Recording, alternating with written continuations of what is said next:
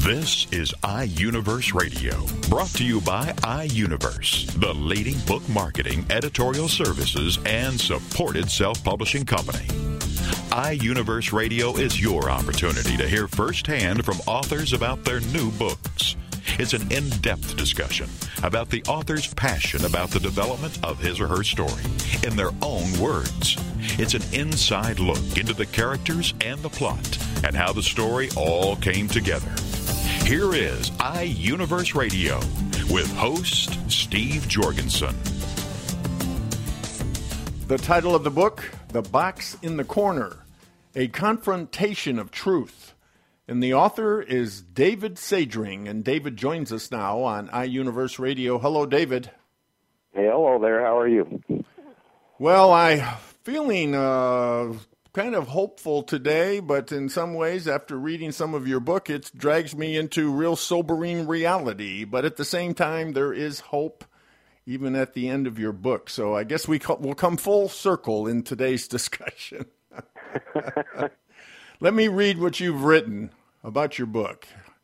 Rex and Amy lived a peaceful life in the little town of Elk Valley, raising their two children to be moral, upright citizens in a world on the verge of war.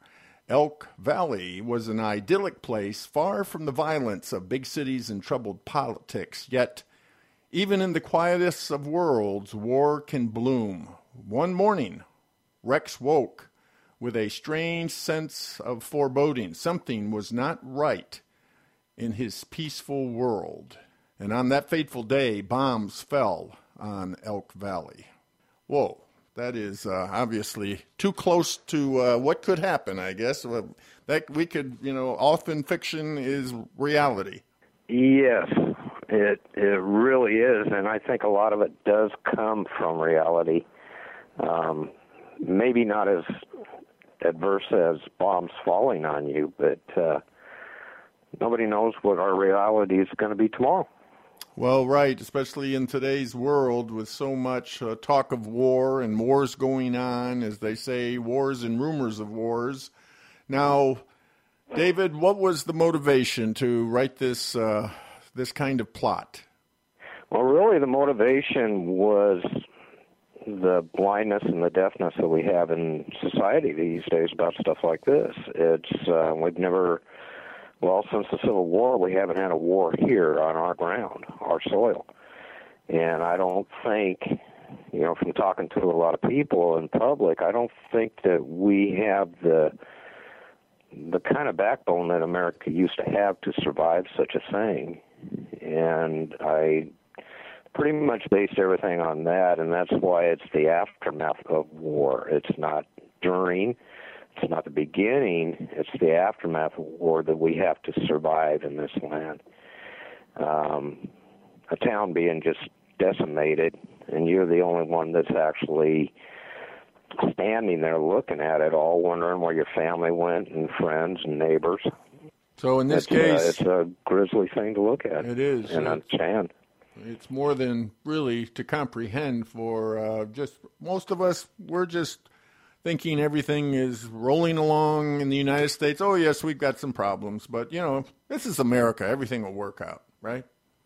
Right. I asked a friend one time. I said, does anything bother you? And he says, no, it's all cool. Yeah. Um, well, that's that's until you know the axe falls, or Well, then it's hard to understand that, especially since 9/11. I mean, it's been proven that uh, we are vulnerable. very vulnerable. In fact, we can't even tell how many people that really want to destroy this country are in our country. So, Right. Yeah, you know, vulnerability is a, you know, it's a loaded word. Yeah, our southern border, even with a lot of federal uh, uh, border agents there, it's still, you know, it's still an open door. Uh, Very open. yes, and of course, Very open. Canada is wide open. they can come through Canada. so- Yeah, it is. You know, they've been good neighbors for so long That's that right. You know, when we're talking about a world like today, it's you know, who do you trust? Right. And um, you know, if they prove that they can just allow anybody over the border, then trust kind of gets put on the back burner. It's um, it's more or less a, a defensive measure to guard that border. Um, good neighbors or not. So Rex, your main character, uh, has lost everything. He's lost his home, his wife, his daughter, his son. Uh, everything is gone. And how do you emotionally, spiritually, psychologically deal with it all? Right? Is that where you're taking us with Rex? Pretty much. Um, you know, when you and I've been through this to a degree, not the war part, but when you lose everything you get very angry. Um, depression, I don't even think enters it. I think you get very angry first and then depression. And that's basically where he goes. And when you put it into a, a idea where there's soldiers from some army, any army, um, fear will enter it. And the bloodshed that's around you at that point is what drives your thinking. And you know, he's looking at the destruction, the dismantling of his hometown. Um, he's looking at neighbors' bodies just laying there, dead. Um, so, you know, he's he's wishing and hoping that you know the next bomb that comes down lands on him, um, which is what I think any of us would want. I don't think we'd want to be sticking around if if everybody that we loved is gone. Right. After holding your daughter when she dies, you know, it's it's not a pretty sight, and it's not a feeling that anybody wants. Is to hold the one that you love when she passes. Right. And it's it's a very profound feeling, and I know that feeling all too well. And of course, when death hits like this, uh, it's not over. You've got to dig graves for those folks, and, and just the pain must be just beyond comprehension, especially when you're probably the only one to do it. Yeah, and in the book, he is basically the only one for a while until people start coming back to the reality that they have to survive this. Then, you know, he starts getting help. But he goes out and tries to help everybody that he can but he's a he's a mechanic. He's not a doctor, so he's you know he's losing more than he's gaining there right. as far as helping people. So he blames God first, though, like most would have a hard time not uh, when such tragedy strikes. Yeah, you don't know who to blame, and God's the only one there that you can blame. You know, he's he's the only one. You can't look at the people around you because who are you going to blame? So you reach out and you curse God, you shake your fist, and and then pretty soon it just starts coming together and you're starting to see that, you know, it wasn't God, it was man. Yeah. And that God is there for him. Oh yeah. Oh yeah. He uh he comes in there. We can't say very much about this, but maybe you can uh, share a little about this box he finds in a warehouse. The box is, you know, every everybody has got the capability of having that box. And I don't care who you are today, you have that capability, and it's called a memory. And if you go back in your life, or anybody does, um, you'll see the things that you've done right, done wrong, all of that. You go back into the history books and you remember what you've read, and you can see the path that life has taken and that's basically what it is. But the only thing that's different between this is, you know, like you or I would have a memory of everything in our life.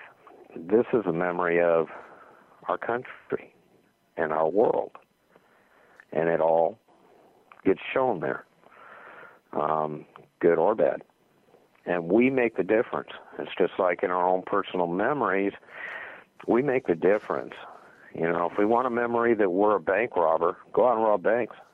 But if we want a memory that we were faithful to our families or faithful to our neighbor, then that's what we have to be, and that's creating the memories that are in our memory boxes.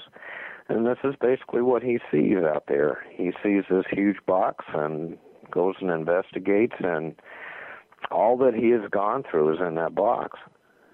And all of the uh, atrocities of America or China or you know wherever is in that box, and he has to look at it. He has no choice, and it makes him sick because he has to live through it again, including the day the bombs fell. And then he meets this homeless man that changes his life totally. Stanley. Yeah, Stanley. He uh I patterned him after after a real real guy. Um smart man. But he was homeless. And uh he uh he probably knew more about life than that's going on today than probably a lot of people do in society. Um, but he he befriends him, and uh, it's just kind of a, a little bit of a rapport that they get, and then you know he just decides he's got to trust somebody. So you know, come on, Stanley, I'll feed you and give you a place to wash up and rest, and and so he takes him into his house and and does that. But he comes out uh, after washing up and getting the dust off him. He comes out a um, kind of a different person, and I don't know if I should give that away or not. um, well, he becomes he, yes, he becomes quite an inspiration, right? Yeah, he does. Yeah, yeah he does. Um, he he definitely makes you know, not that Rex was weak kneed to begin with, with bombs going off and losing his family, but uh, he definitely makes Rex kind of fall to his knees, and but he brings a different light into his life. He uh, he kind of helps him to see that you know there is a light at the end of the tunnel, that there is hope, and all he has to do is keep faith and you know, keep his sights clear on the on the good, and sooner or later it will come. And he also has another little friend that comes in too, you know, via Stanley. Um, that she she helps out quite a bit, and there's there's kind of a son daughter, you know, feeling there that that this gal has with Rex, and you know, it kind of fills the void of losing his family. So there is a light to help him come back to life and uh, find purpose in spite of this beyond comprehension tragedy. Yeah, and you know, I think that's you know, in a in a situation like that, you got to have purpose and you know, if you're losing everybody around you because you can't take a wrench and a screwdriver and fix them, um, there's there's no real purpose going on there. And this this girl comes in and kind of gives him purpose and and through it you know things calm down a little bit and you know rex actually does have kind of a good life towards the end. And you know it's it's all brought on by stanley and this girl it's just the the peace that they give him one of your themes you say society's lack of a moral compass yeah, yeah. We have a very strong lack of a moral compass these days. Very strong lack. And the the one thing that really bothers me, I think, the most in today's world is that we pay no heed to the fact that we have lost our moral compass. We can turn on the news anytime, any day, and see where you know we we don't believe in God we act out in crimes like the children that have been killed by parents. Um, we we watch the politicians just play games with us, and the only thing we want is whatever the politicians can give us, and we don't want to defend our freedoms, you know, which affect our grandkids. Um, and then there's the the sex on TV and prime time. Prime time used to not have any of that stuff, and now it's all over the screen.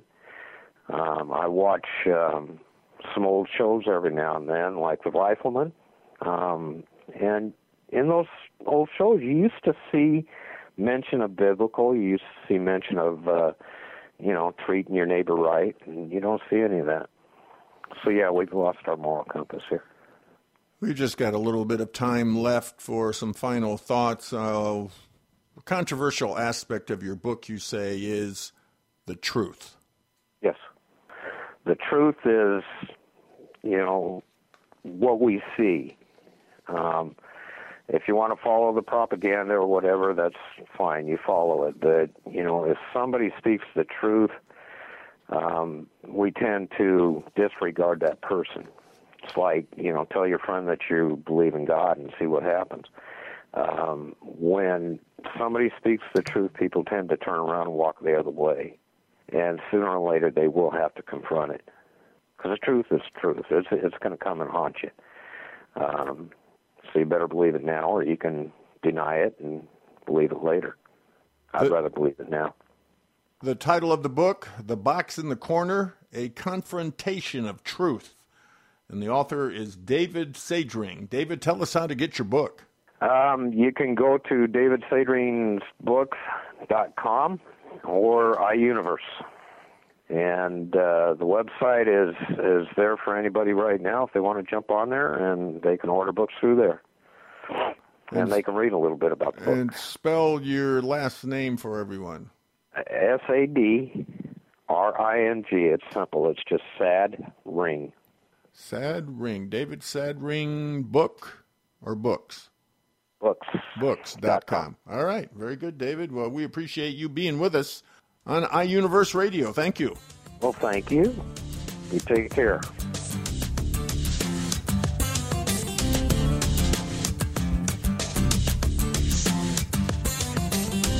You're listening to iUniverse Radio. We'll be back right after these messages. Ready for the most current feel good gossip? Then check out Daytime with Donna with your host, Donna Introcaso and sidekick Nina Fry. Every Friday afternoon at 2 on Central on TogiNet.com. You're simply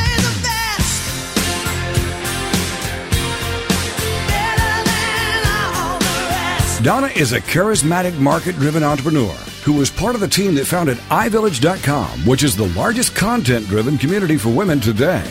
Donna and Nina are here to empower you, motivate you, and encourage you in all aspects of your life. It's like Oprah on the radio. Plus, your chance to win great prizes, all the way up to a $500 Visa gift card. For more on Donna Introcaso, check out her website, introinc.com. Then join us for the show, Daytime with Donna, with your host, Donna Introcaso, and sidekick Nina Fry. Friday afternoons at 2, 1 Central on TogiNet.com. Evermore. People have the means to live, but no meaning to live for. These are the words of Dr. Viktor Frankl, the inspiration for the movie Viktor and I. That's V I K T O R and I movie.com. And Talk Sense Radio, The Meaning Connection, with host Mary Cimiluca and frequent contributor Alexander Vesely. Friday afternoons at 3, 2 Central on TogiNet.com. More and more people today are discarding their quest for money, possessions, and things, and are instead beginning a serious quest to find meaning in life. Until now, these discussions were historically in the hands of priests, ministers, and scribes, then to philosophers, psychiatrists, and psychologists. Now, these deep discussions are where they should be in the hands of individuals, on the air with you. Talk Sense Radio, The Meaning Connection, with your host, Mary Cimiluca, and frequent contributor, Alexander Vesely. Friday afternoons at 3, 2 Central on TogiNet.com. Welcome back to iUniverse Radio with host Steve Jorgensen. The title of the book, God, the Realities of the Creator.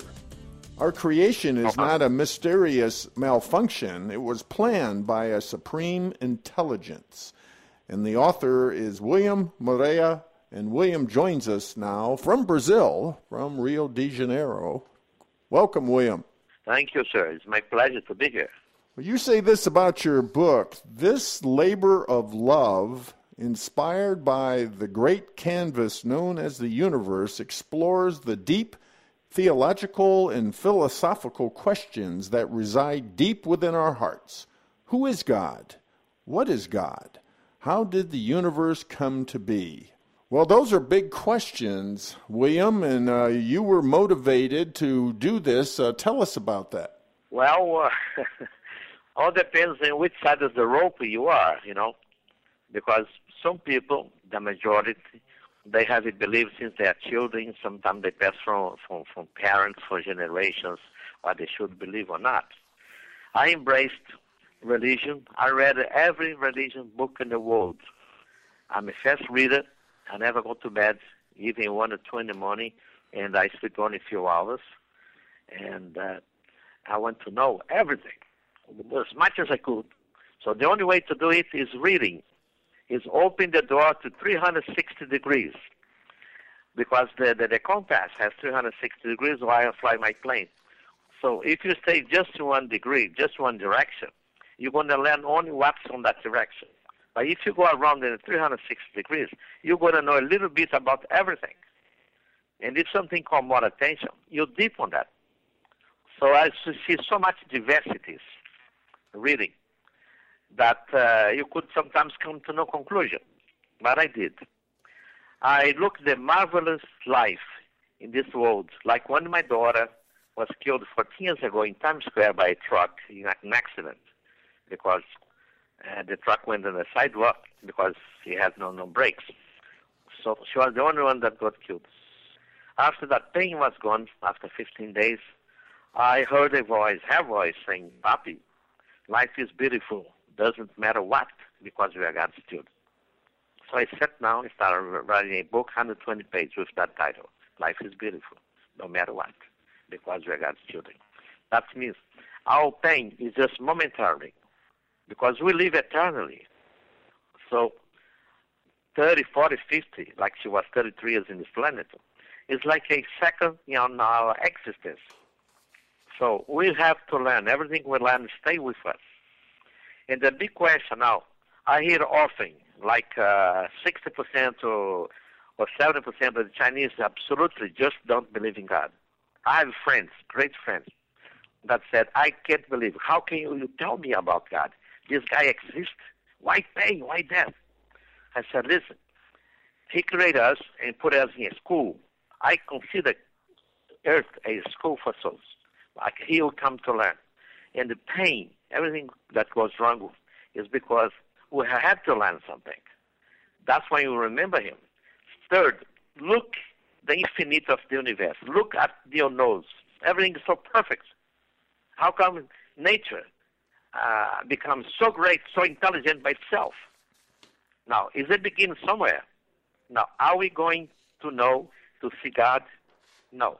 He can never show himself to us. Why? Because we are not going to even believe he's God. So we have to wait. More years pass by, more we learn, more we know, through pains, whatever. Then we start realizing the grandeur of our existence. God, when He created us, He took a little bit of atoms from here, from there, bingo. It's all in the book.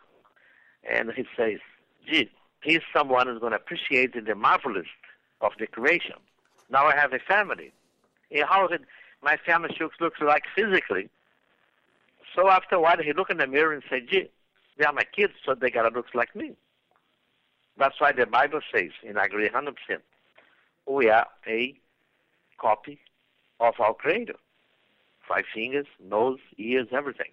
Yeah, I call it reading the, the 27 books of Thomas Paine is common sense. Who have common sense, who have everything to open our doors to wisdom. More we read, more we learn. So don't be afraid of reading. Reading is one blessing to ourselves. More we learn, more we can keep to us, more happy we become. In any circumstance, I cried 15 days straight when my daughter was killed. Nobody couldn't believe it. I'm so spiritual. With my age, 65 when she died, how come I couldn't control myself? It's because the pain is given to us for a reason. Mm-hmm. On that pain I had, I sat down, I wrote another book. Just look on the internet, Barnes and Noble, whatever site. It's a poor consolation. Why? Reading, learning, knowledge. More we know, more knowledge we have, especially when we go digging ourselves. And that's it. When I went to the Costa Concordia, I went to do feminine feet. I do precise like it, perfect, because I love to draw in paint since I was born. I have this talent. So after I made 25 drawings, on the day 13, at night, the ship started becoming like a uh, rice shell in the ocean. We had a 90 miles an hour side winds against the ship. Everybody runs to the cabins. I went upstairs to the 13th deck. And that's when the book was born, Between Hell and Heaven. But I have the greeting of the galaxy illuminated in my papers. I had visions up there, including I saw the ship tilting to overturn. The next day I told the, the captain, watch for the 13th. He said I was a Brazilian nut, to be quiet, or the next port of call he was going to ship me back to Rio by airplane. so I promised to keep my mouth shut. That was 26 months ago. So on the 13th of this year, January, the Costa Concordia sank, tilting to the right. Okay. Now, I thought in the beginning, hey, had, it's happening on the 13th of I wrote one year after I wrote the book. No, one year after I wrote the book, 13 months later, comes to 25 months, this happened to the ship. When my uh, grandson, is 24, call me up and say, Grandpa, Costa Concordia sank on the, on the 13, and everything you do in life is 13. So I said, you are kidding. So I opened the internet, I look at them next day was all over the world, you know. It's, it's still a big thing, you know. Make the Titanic history a uh, just a, uh, a small tragedy compared to what could have happened if uh, Concorde had sunk in deeper water. And uh, even I wrote something because I'm going to be in Las Vegas being interviewed by the, some producers of Hollywood. So I wrote a little pitch about the 13. Could I read it? Please. Okay. God, the reality of the creator, was born December 13, 2009. Next day, I told the captain I had a vision of the cruiser tilting to the right and sinking. He said I was a Brazilian nut.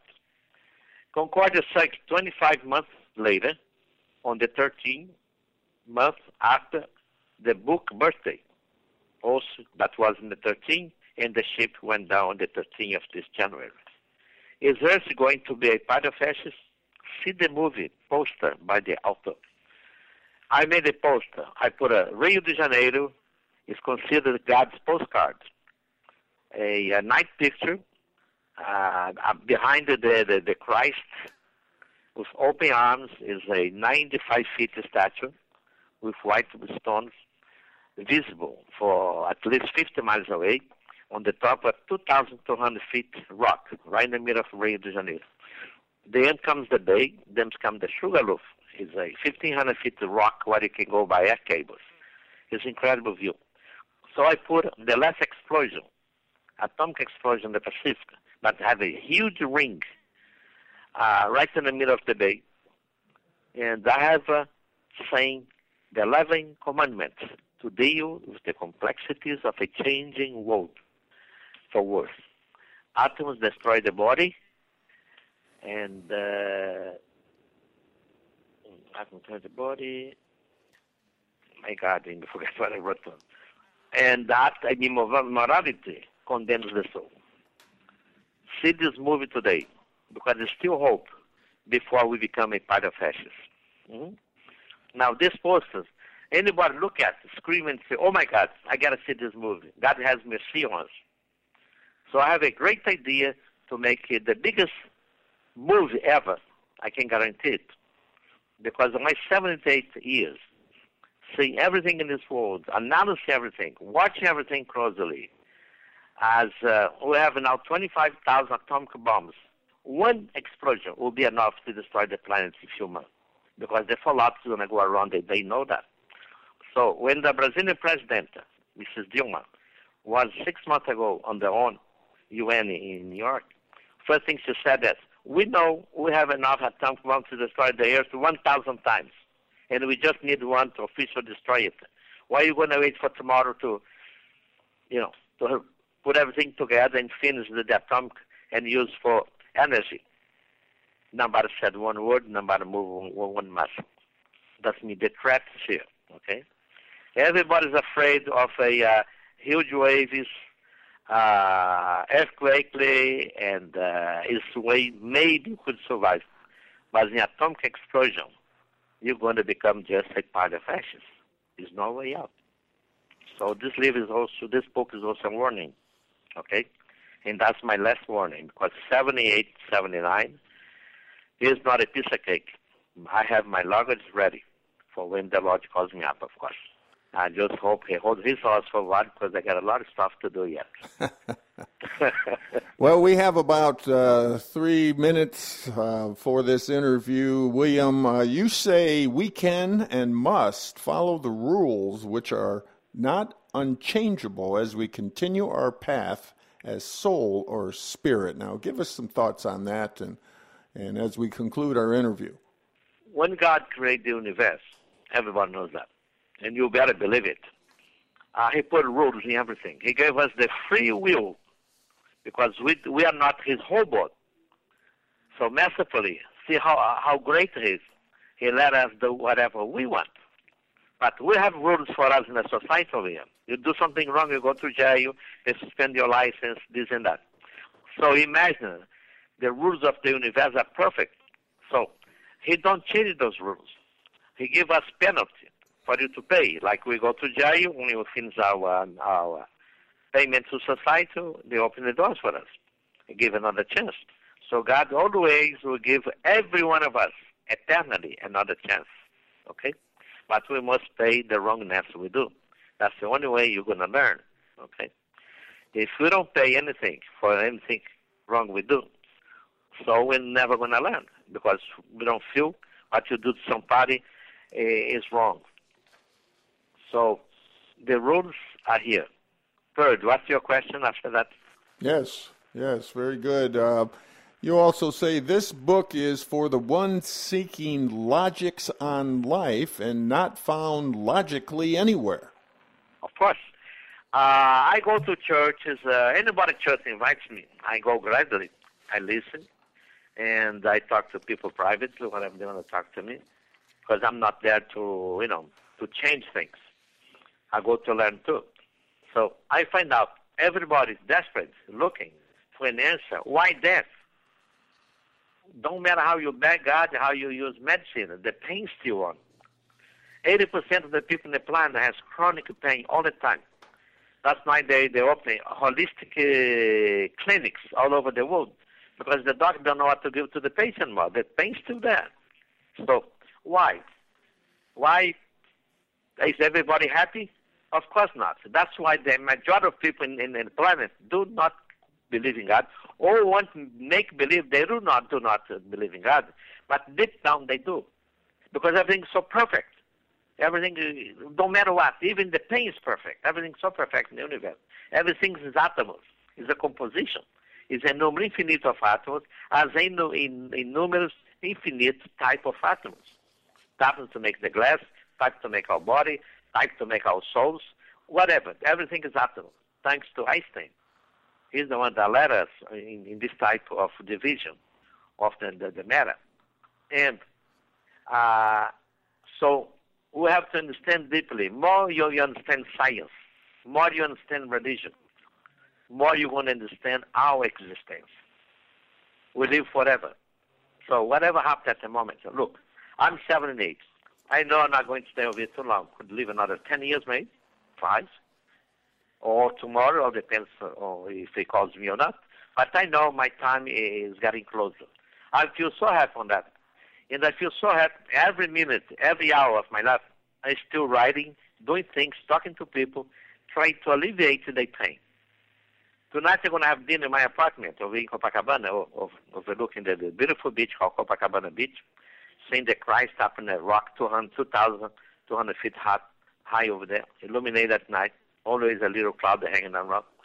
I look at and say, thank you, God, for my friends. Now I'm going to talk to them. And always somebody comes to ask me questions, deep questions, because they're not happy. Because over here it's too hot, it's too this and that. Could be a war? Could be this? Or the, the, the, the sin is going to fall on your head. So insecurity is guaranteed thing is guaranteed. In death, nobody can run from it. So you have to understand it. More you understand deeply, happier you become.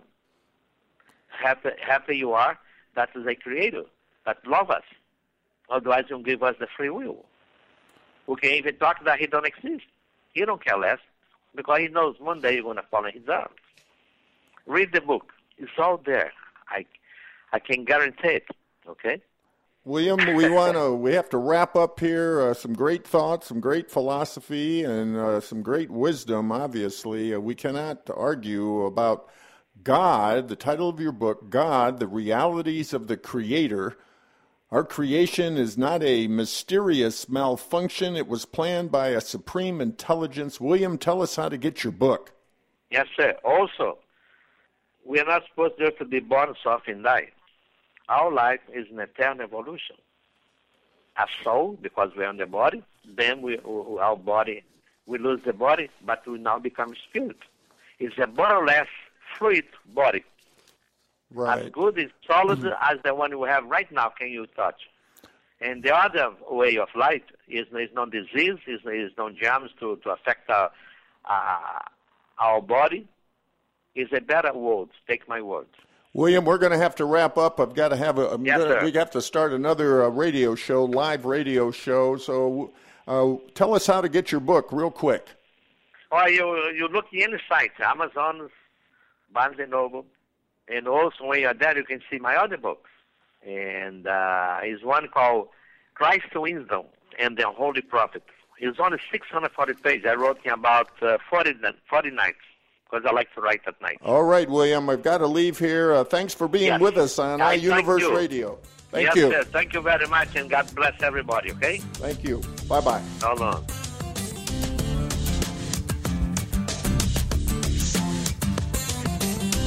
You're listening to iUniverse Radio. We'll be back right after these messages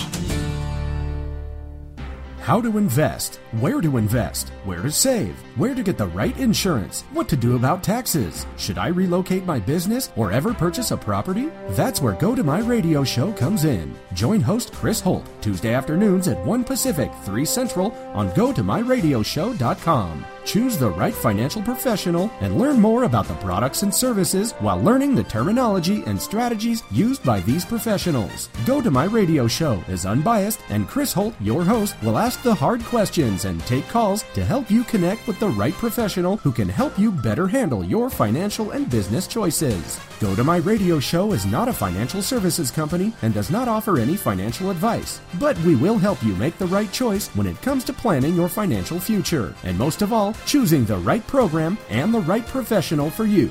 Go to my radio show with Chris Holt Tuesday afternoons at 1 Pacific, 3 Central on gotomyradioshow.com. Hey moms, juggle your hats with our mom of many hats, Angie Mazzillo. Friday afternoons at 5 Eastern, 4 Central on the Mom to Mom Network. Moms are always juggling their hats. And sometimes it's easy for moms to forget their value when life calls for switching from role to role. But the ability to juggle so many hats is priceless. She is never just a mom.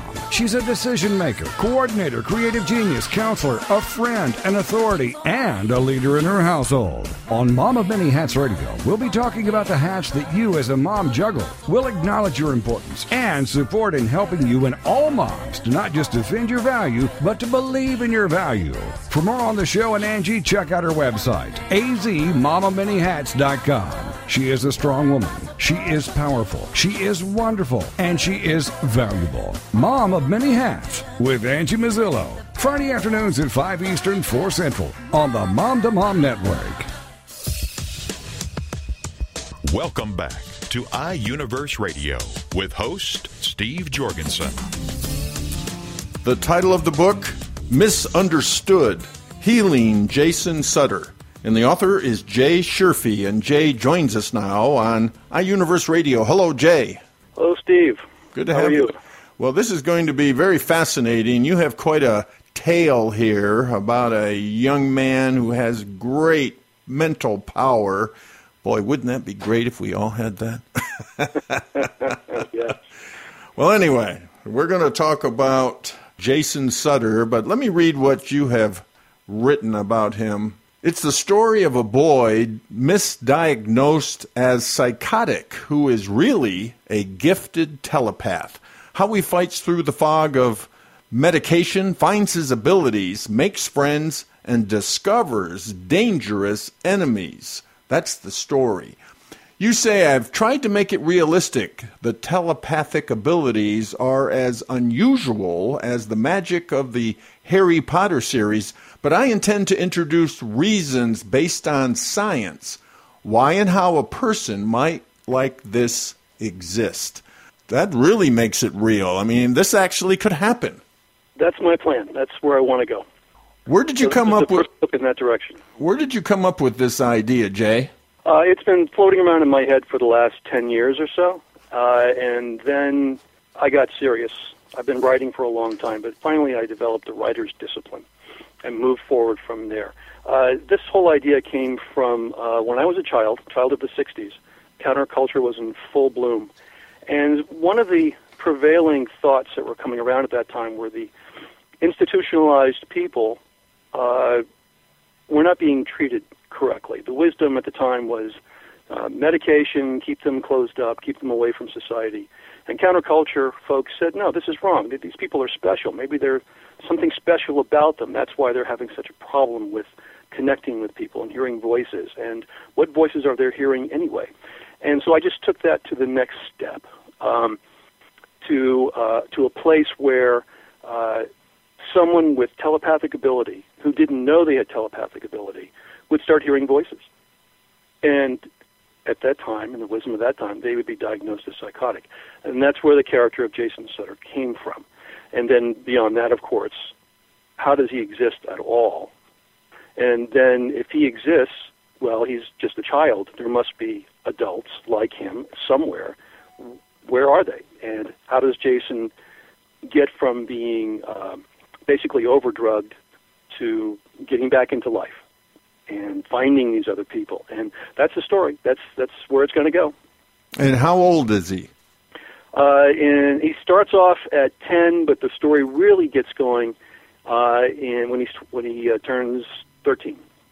13 and his parents uh, tell us about them uh, in the prologue they're introduced uh, basically what we find out is that uh, there are communities of people who have these enormous telepathic abilities uh, but they're also human and subject to human foibles so during the uh, world war ii when the united states was fighting wars overseas there was a domestic war going on, a civil war of sorts, uh, among these communities.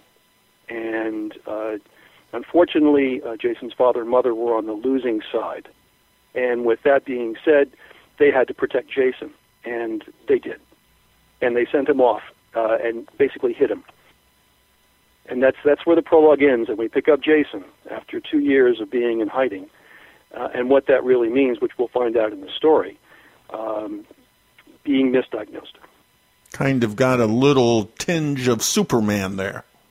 Yes, sort of. sort of, yeah, but a human, more human aspect of it. But at the same time, Jason has incredible powers. When does he figure out that he has this kind of power? Uh, in the story, what happens is uh, because of the drugs and his being 13 and not really knowing where he came from because his his mind basically to protect him his mind was wiped by his parents uh, so he's coming out of the drugs he doesn't really know who he is or what he can do he just has these voices from all the kids that are in this foster home who are themselves damaged children who are trying to get into world into the world themselves uh, and uh, he's hearing these voices, and he, he can't control it, and he wants it to stop. And he keeps pounding on the walls, and finally, uh, Frank and Lydia, the foster parents in the house, have to do something with him because he can't be in the house. He's just causing too much trouble. So they uh, make sure he's drugged well, and they put him in the shed, a large tool shed in the back, with a cot and a blanket, and they have him out there so that the house calms down. And when he's out there, uh, because of everything else that's going on in, in the house, uh, Lydia forgot to give him his meds. And then little by little, those kinds of misses, uh, Jason's mind starts to clear. And he finds out when he's further away from the house, he doesn't have a problem. When he gets close to the house, he's receiving. And that introduces the idea of proximity uh, to being able to read people's minds. You, you can't be everywhere all at once and read anybody's mind anywhere. There's there's a limit here. Uh, and then the story develops from there as he comes out of the drugs and he finds out that he can't read. Uh, he can't do anything. Uh, he's got to get back into school, and he manages to, to do that. And the story goes on and on and on, where he meets um, Russ, uh, one of the main characters, who will become his best friend. Russ introduces him to all the comic books of the time, which I remember so well. I read all of them. Uh, you know, the Fantastic Four series, Spider-Man, Iron Man, the Hulk, all of them. And uh, Russ recognizes something in this kid, and they become really, really good friends. Uh, along with Susie, who's also an inmate at the uh, at Frank and Lydia's house. And there's something really strange about Susie in that uh, it turns out that Jason cannot read her mind, no matter how close he is to her. Uh, standing right next to her, she's not he's not receiving anything from her, where he would be from regular human beings. And so that introduces the idea that uh, she's somehow connected. She's part of that strange community. And uh, as we go forward into the story, we'll find out exactly where and what that relationship is going to turn out to be. Now, is there some thread of evolution working in your story, Darwinism, anything like that? Oh, yeah, that's the whole point. Uh, this can't come out of nowhere. Uh, I'm, I'm an electrical engineer by training. So uh, I want to understand where things come from. So how could this happen at all? Well, first of all, you need energy. Uh, well, what's the the engine in the human cell that keeps the energy going, and why do we eat? Well, you know, you, you've got mitochondria. Well, working with that, what could have happened over a million years or so of evolution to basically boost those mitochondria so there's more of them or they're somehow changed. They're different. They're not exactly human mitochondria. They're just able to pump out more energy. And with that, what would have happened over the next half million years where maybe a chromosome or two changed, uh, giving a small population of pre-humans uh, the ability to survive better. And if, they're using their energy to survive better and to have a certain sense of this knowing what other people are doing or what animals are doing, uh, maybe they have to give up on having a lot of offspring because that takes more energy, uh, and you can't do both. So I'm trying to balance that. I, I'm, I'm very much into uh, Richard Dawkins' books. Richard Dawkins is a, a really famous uh, uh, uh, scientist into this whole notion of DNA as a replicator, and that our bodies are basically uh, the uh, outer casings for the replicators, our DNA, and it's it's fascinating stuff. And I'm, I'm going to introduce it into my storyline as I go forward. Now we also talk about deadly enemies. Tell us uh, some of the main characters there. Well, there's going to be uh, two that I introduce in this first book, and I should say I'm hoping I can turn this into a series because I couldn't get the story fully developed in one book. Um, yes, there are several. Uh, it turns out that there are there are communities of these sorts of people, and uh, there was a civil war. More totalitarian of the sides, the, di- the dictatorship won the day, and uh, they live in small communities, completely undetected by normal people, but they rule with an iron hand, and by ruling with an iron hand, they keep all the communities alive, because basically the big fear in the community is that they're outnumbered a million to one. So even with all their extraordinary power, they could be easily overrun by the six billion other normal human beings on the planet, and they want to make sure they stay hidden. And that was what the Civil War was basically about, and I'll get into that eventually, uh, I hope. And uh, we'll discuss that. Uh, the uh, uh, Rena is the uh, the head dictator, and she's in Bismarck, North Dakota. She has immense power. She can detect things uh, at a great distance. Uh, she has uh, a, a full panoply of, of um, telekinetic, telepathic ability, uh, which not everyone in the community shares. Everyone has some ability, some level of ability beyond what would be considered normal human thought characteristics and things of that nature. Uh, and so there's a, a spectrum of people who can do different things uh, in the community. Uh, the more powerful ones are the ones who basically are in control. And that's what the battle is for control? Yes. Ultimately, it'll be for control. What's going to happen uh, is, uh, and I'm really excited to get into the second book. Uh, Jason's mom uh, basically wiped his mind, but of course she was taken. So what's happened to her? And we find out in the first book what's happened to her. She's in a psychiatric institution. Jason finds out she's alive.